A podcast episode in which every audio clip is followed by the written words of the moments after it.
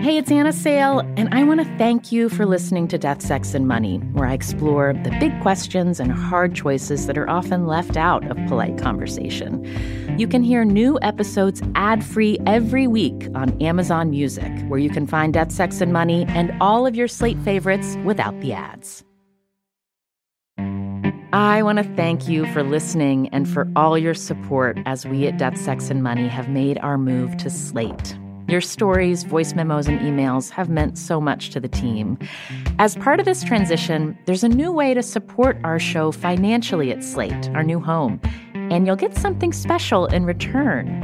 Subscribe to Slate Plus, and you'll not only support our work on death, sex, and money, you'll get access to new benefits, including listening to us and all of the other great shows Slate makes, like Slow Burn and Decoder Ring, without any ads or sponsor breaks. To subscribe, just click Try Free at the top of the Death, Sex, and Money show page on Apple Podcasts or visit slate.com slash DSM Plus to get access wherever you listen. Thanks.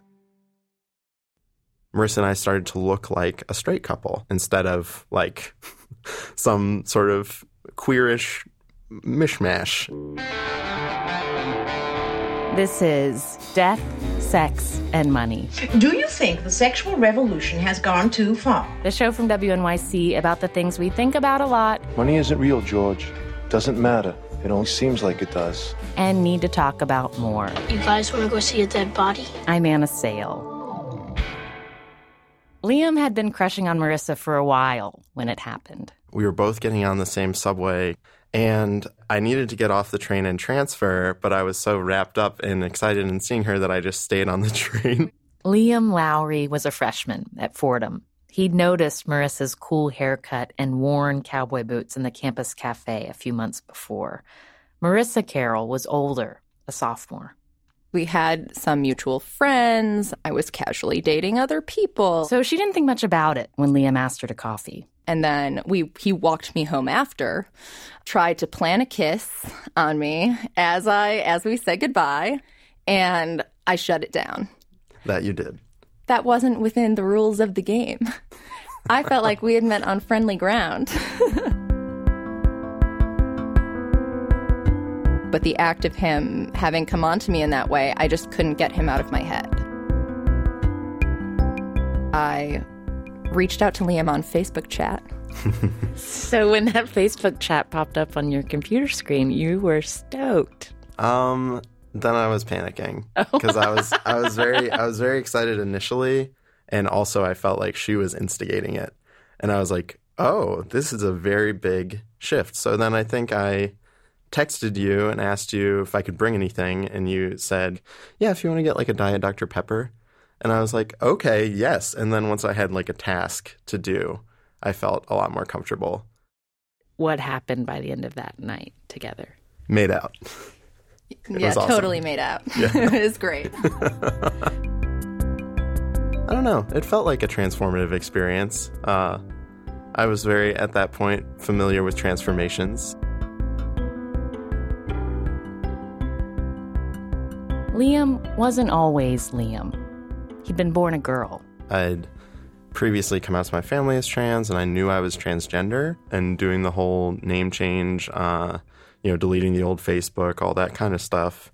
You Um, created a new profile? Yeah, I just deleted everyone because no one, when I came out at the end of high school, I didn't receive a lot of good feedback um, from people who I thought were my friends. And so I was like, let's just burn it down. Let's start over.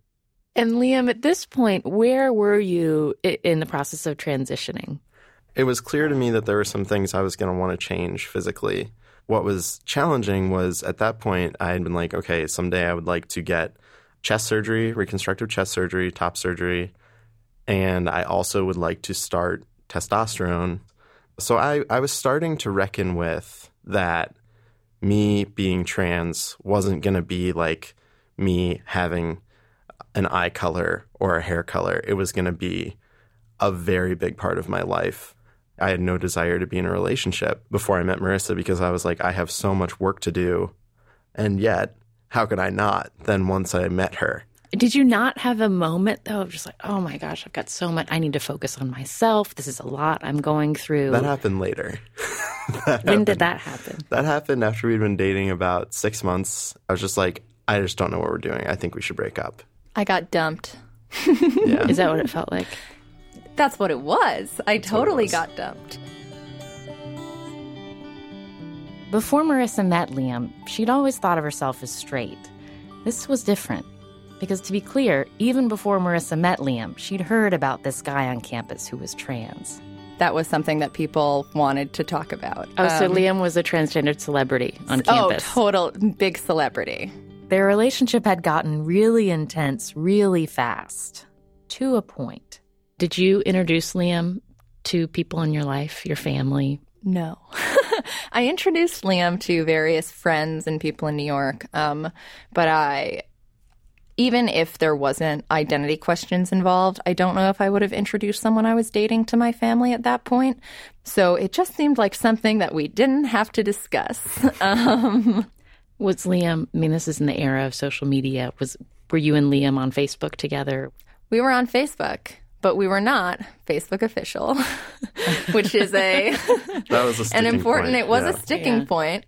I didn't want to have that be public on social media. You didn't want me to post on your wall, though. I didn't want him to post on my wall. Yeah, what was it about the wall? Because then people would get the idea if you were only posting all the time that we were in a relationship or something. God forbid. God forbid. I was not um I wasn't ready to commit to what our relationship meant and to commit to what being in a relationship with Liam meant. And I think that really showed me that I had to commit to him 100% and to all of him. Why did you get back together? Or how did you get back together? Oh, I realized immediately it was a horrible mistake. Marisa had written me a letter. I immediately, you know, wanted to call her and say, this is a horrible mistake. I'm an idiot. But part of it for me was like, oh my God, I'm going to include you on this journey of me starting making all these huge changes that I've waited, you know, my whole life to do essentially. And you won't even be, you won't even have me write on your wall or be mm-hmm. in a Facebook relationship with me, which is a very silly yardstick. And to me, but it's it's also a very appropriate one. If, right. If at I'm... the time, at the time, it was it was entirely appropriate because, of course, at the time, I was really like, I can't, I can't have you be in this if you're not going to fully commit to me and commit to me being out publicly. Um, so I waited, and I forget exactly how long because I was just like in torment. And then I don't know, we just saw each other, and it really was that was sort of the second big transformation. Mm. I remember you wearing a white shirt and I brought you flowers and we walked to your apartment from the Metro North station. And it just felt really different. Like all the same things were there, all the same, you know, attraction and intense emotional connection. But you were holding my hand the whole way. Coming up, what's changed and what hasn't in the three and a half years since Liam started testosterone? Started getting really hairy, everywhere. and um, my voice started to get lower, things like that. There are about 700,000 trans people in the U.S., according to the Williams Institute at UCLA. That's a bigger population than Seattle. It includes JJ, a listener in Connecticut. He shared his story after hearing we were working on an episode with Liam and Marisa. We met in 97 on an AOL dating board. He and his partner fell in love. At that point, they were both living as women, as lesbians, but they shared a discomfort with their bodies. They were together for 10 years. They got married, they built a life in the California suburbs together until they split up. JJ moved back east to be near family. Once I got to Connecticut, I'm like, oh my God, where'd all these trans guys come from? It's like they grow them like on beanstalks out here. Like, like, what the hell? It helped him work up the nerve to begin medical interventions. Separately, his former partner transitioned and now lives as a man. People at work don't know he was born female. And now they've just started talking about getting back together. In the past, I was all about being out and being and I'm like, now, I don't give a shit. Whatever it takes to make the relationship work is what we're going to do. because that's more important. We'll send you more listener stories in the new Death, Sex, and Money newsletter. It comes out every Wednesday. There are updates about what we're working on and other stories and podcasts we're listening to. Go to our website to sign up at deathsexmoney.org. The sign up is in the right hand column. On the next episode, Lawrence Bartley. He's been behind bars since 1990 for murder, since he was 17. He got married in prison and now has two young boys. The older one is seven. He he says things like, "Why does all the daddies in here wear green pants? You know, why do the daddies have to stand up? In the town, we have to stand up in the visit room in order to be counted." I explained to him one time that he didn't get it, so I'm waiting for that moment when he really, really gets it, so I can really explain to him because I don't want to shatter his world right now, but I don't want to lie to him. That's what I don't want to do. This episode is brought to you by Fail Better, David Duchovny's new podcast with Lemonada Media. On Fail Better, David, who has experienced both low and high profile failures throughout his life, explores the vast world of failure, how it holds us back, propels us forward, and ultimately shapes our lives. Each week, he will chat with guests like Ben Stiller, Bette Midler, and more about how our perceived failures have actually been our biggest catalysts for growth, revelation, and even healing. Through these conversations, he hopes listeners can learn how to embrace the opportunity of failure and fail better together. Fail Better is out now wherever you get your podcasts.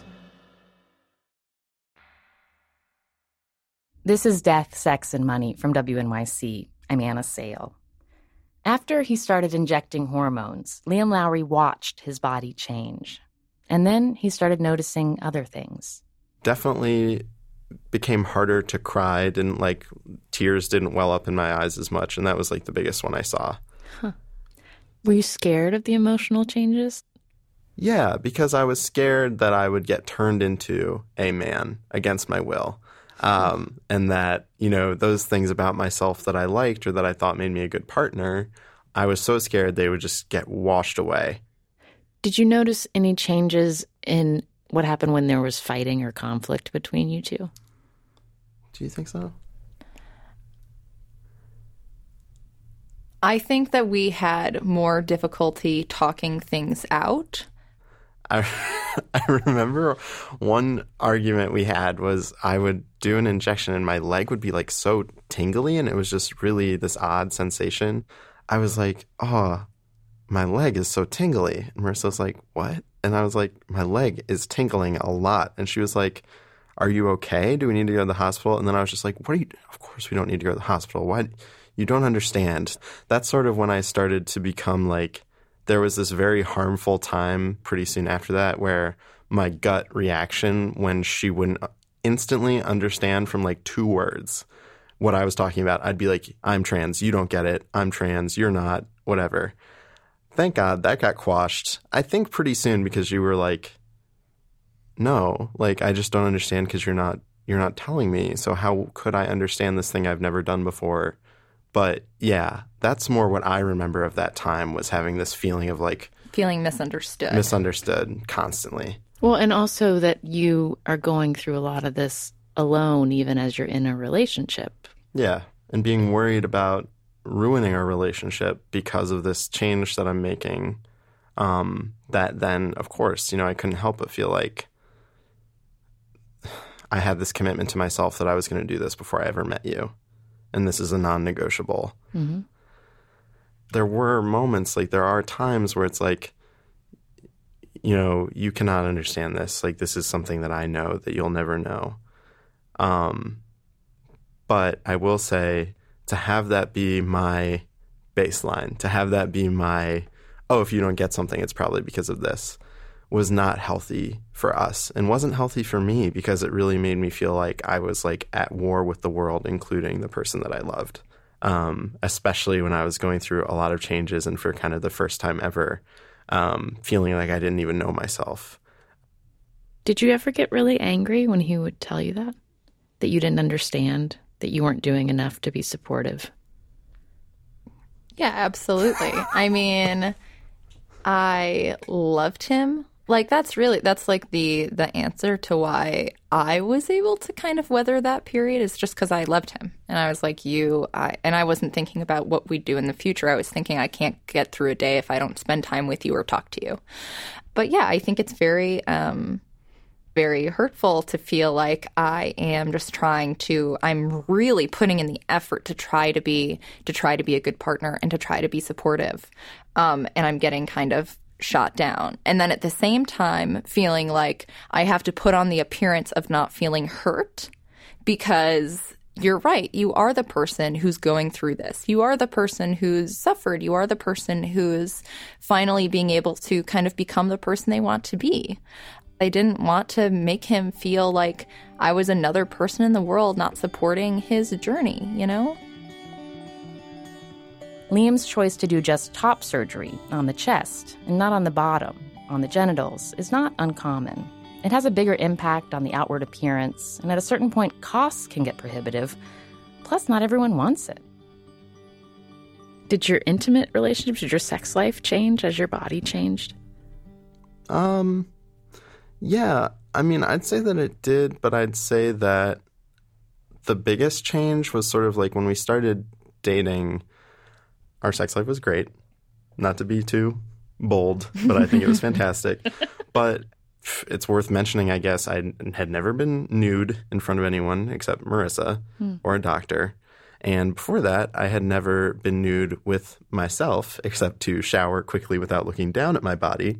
So I had some definite disconnect. And so to get told by someone who I was so into, you're not only am I attracted to you, I'm attracted to you without clothes as well, and you're very hot and I like you. Um, was really special.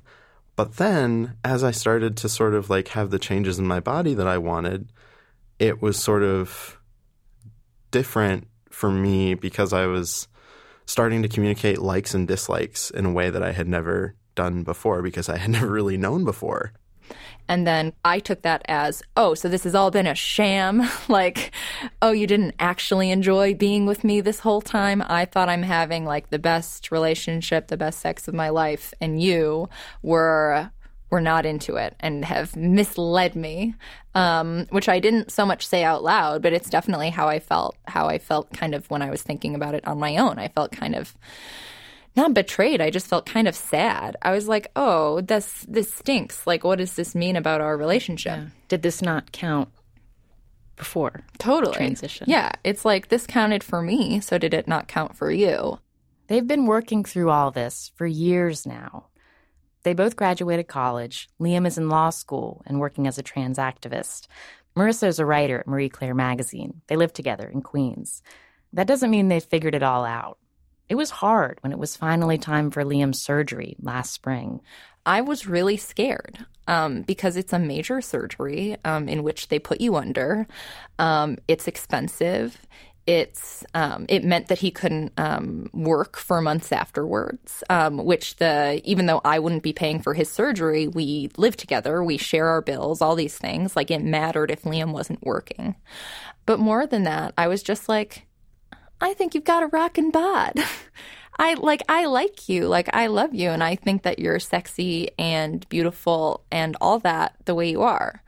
Um, and I think I said that once, and the response wasn't like he didn't like shut me down, but he had a very real conversation with me about like, you know, I appreciate that, but this is how I feel. it was sort of like the conversation. I remember it as me needing to learn to tell you what I needed to hear from mm-hmm. you and and also like needing to give you space to say like I want to talk about your feelings but right now I need you to to say this to me. I need you to communicate to me that you understand that this isn't a choice for me and I, we have to do it. And then to also say and I want to talk with you about how you're feeling because I know you can't be feeling good um, instead of sort of just very black and white looking at it as like, I promise myself I'm doing this, I'm doing this, I don't really care. How did you pay for that surgery?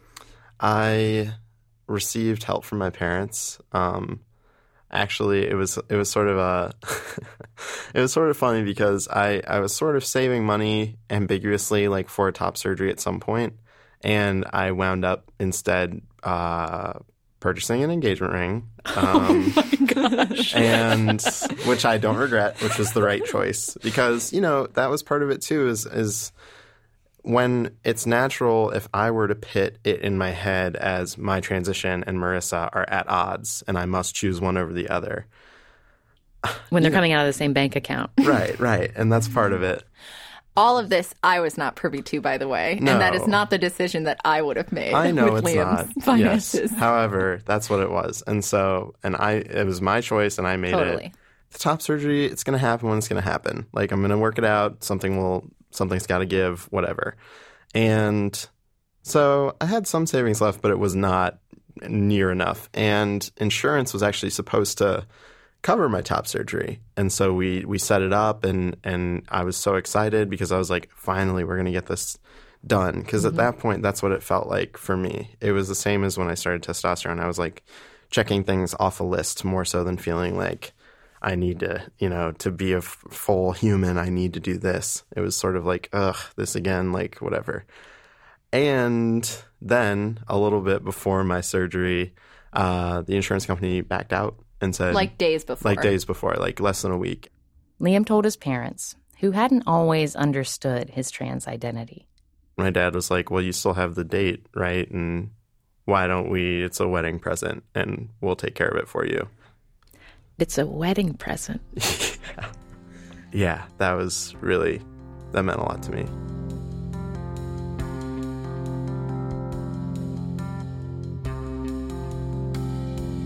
Why look ahead to marriage at this point? Is that one for me? Okay. that Um, one's for Liam. Well, I guess part of it, or a big part of it, was when I got my name legally changed. I'd been going as Liam for a year, but it didn't change what was on my ID card.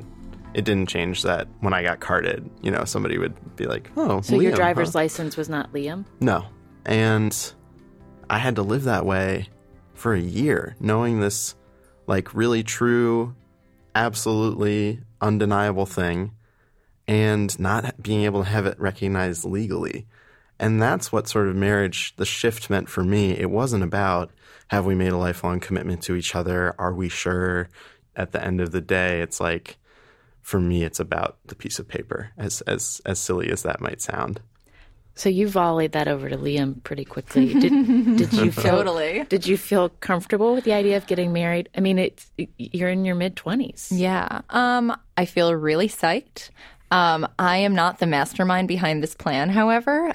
Um, and being a, you know, a, a mid twenties woman of New York, um, it's not something that you, that is a default for me. It's not something I, um, Liam talked about wanting to make a lifelong commitment. I think we've made a lifelong commitment. Like, I think we could, or at least I felt at the time, like we, like this thing is locked in. Like, we don't need to, to, have a tax incentive related reason. Um, but if this is something that means that to you, like if it is, if marriage is important to you, then I'm totally on board. Because I'm, if you're, if you're driving this train, I'm like sitting, sitting in the first class car. Like I'm all about it.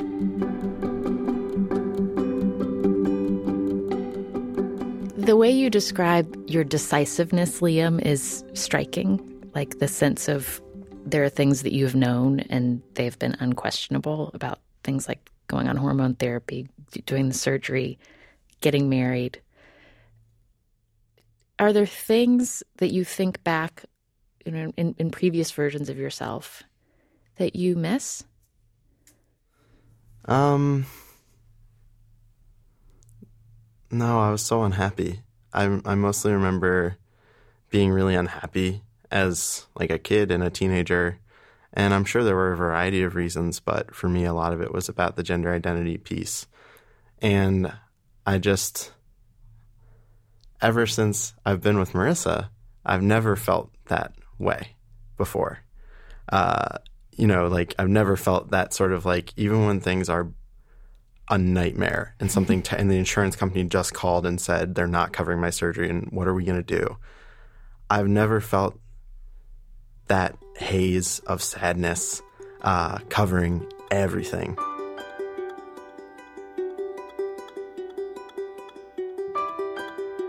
Could I say one more thing? Yeah.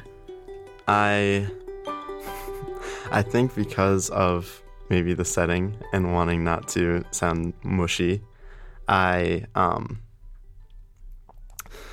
I want the you know the legal recognition of being married to Marisa, but um being with her is the greatest joy of my life and is what I want to do forever. And that's why I want to get married to you. Just to clear it up. Look at those testosterone fueled tears. How do you say no to that, right?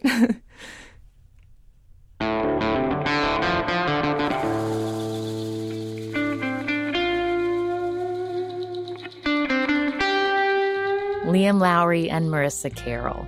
They just got married at Liam's parents' house on Thanksgiving Day.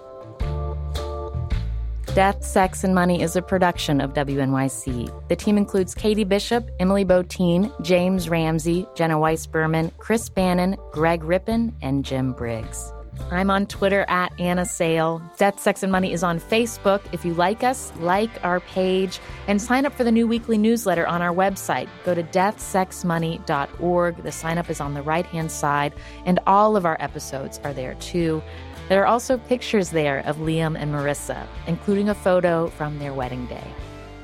You appear like a straight white guy. Exactly. I mean, you're you're over six feet tall. Yes. You have broad shoulders. Accurate. You're like you're the masculine ideal. Exactly. appearing. Like- yeah, I can't tell you how many times I've almost just gone out and just pierced up my whole face because I wanted to be um, visibly queer again, and I missed that. I'm Anna Sale, and this is Death, Sex, and Money from WNYC.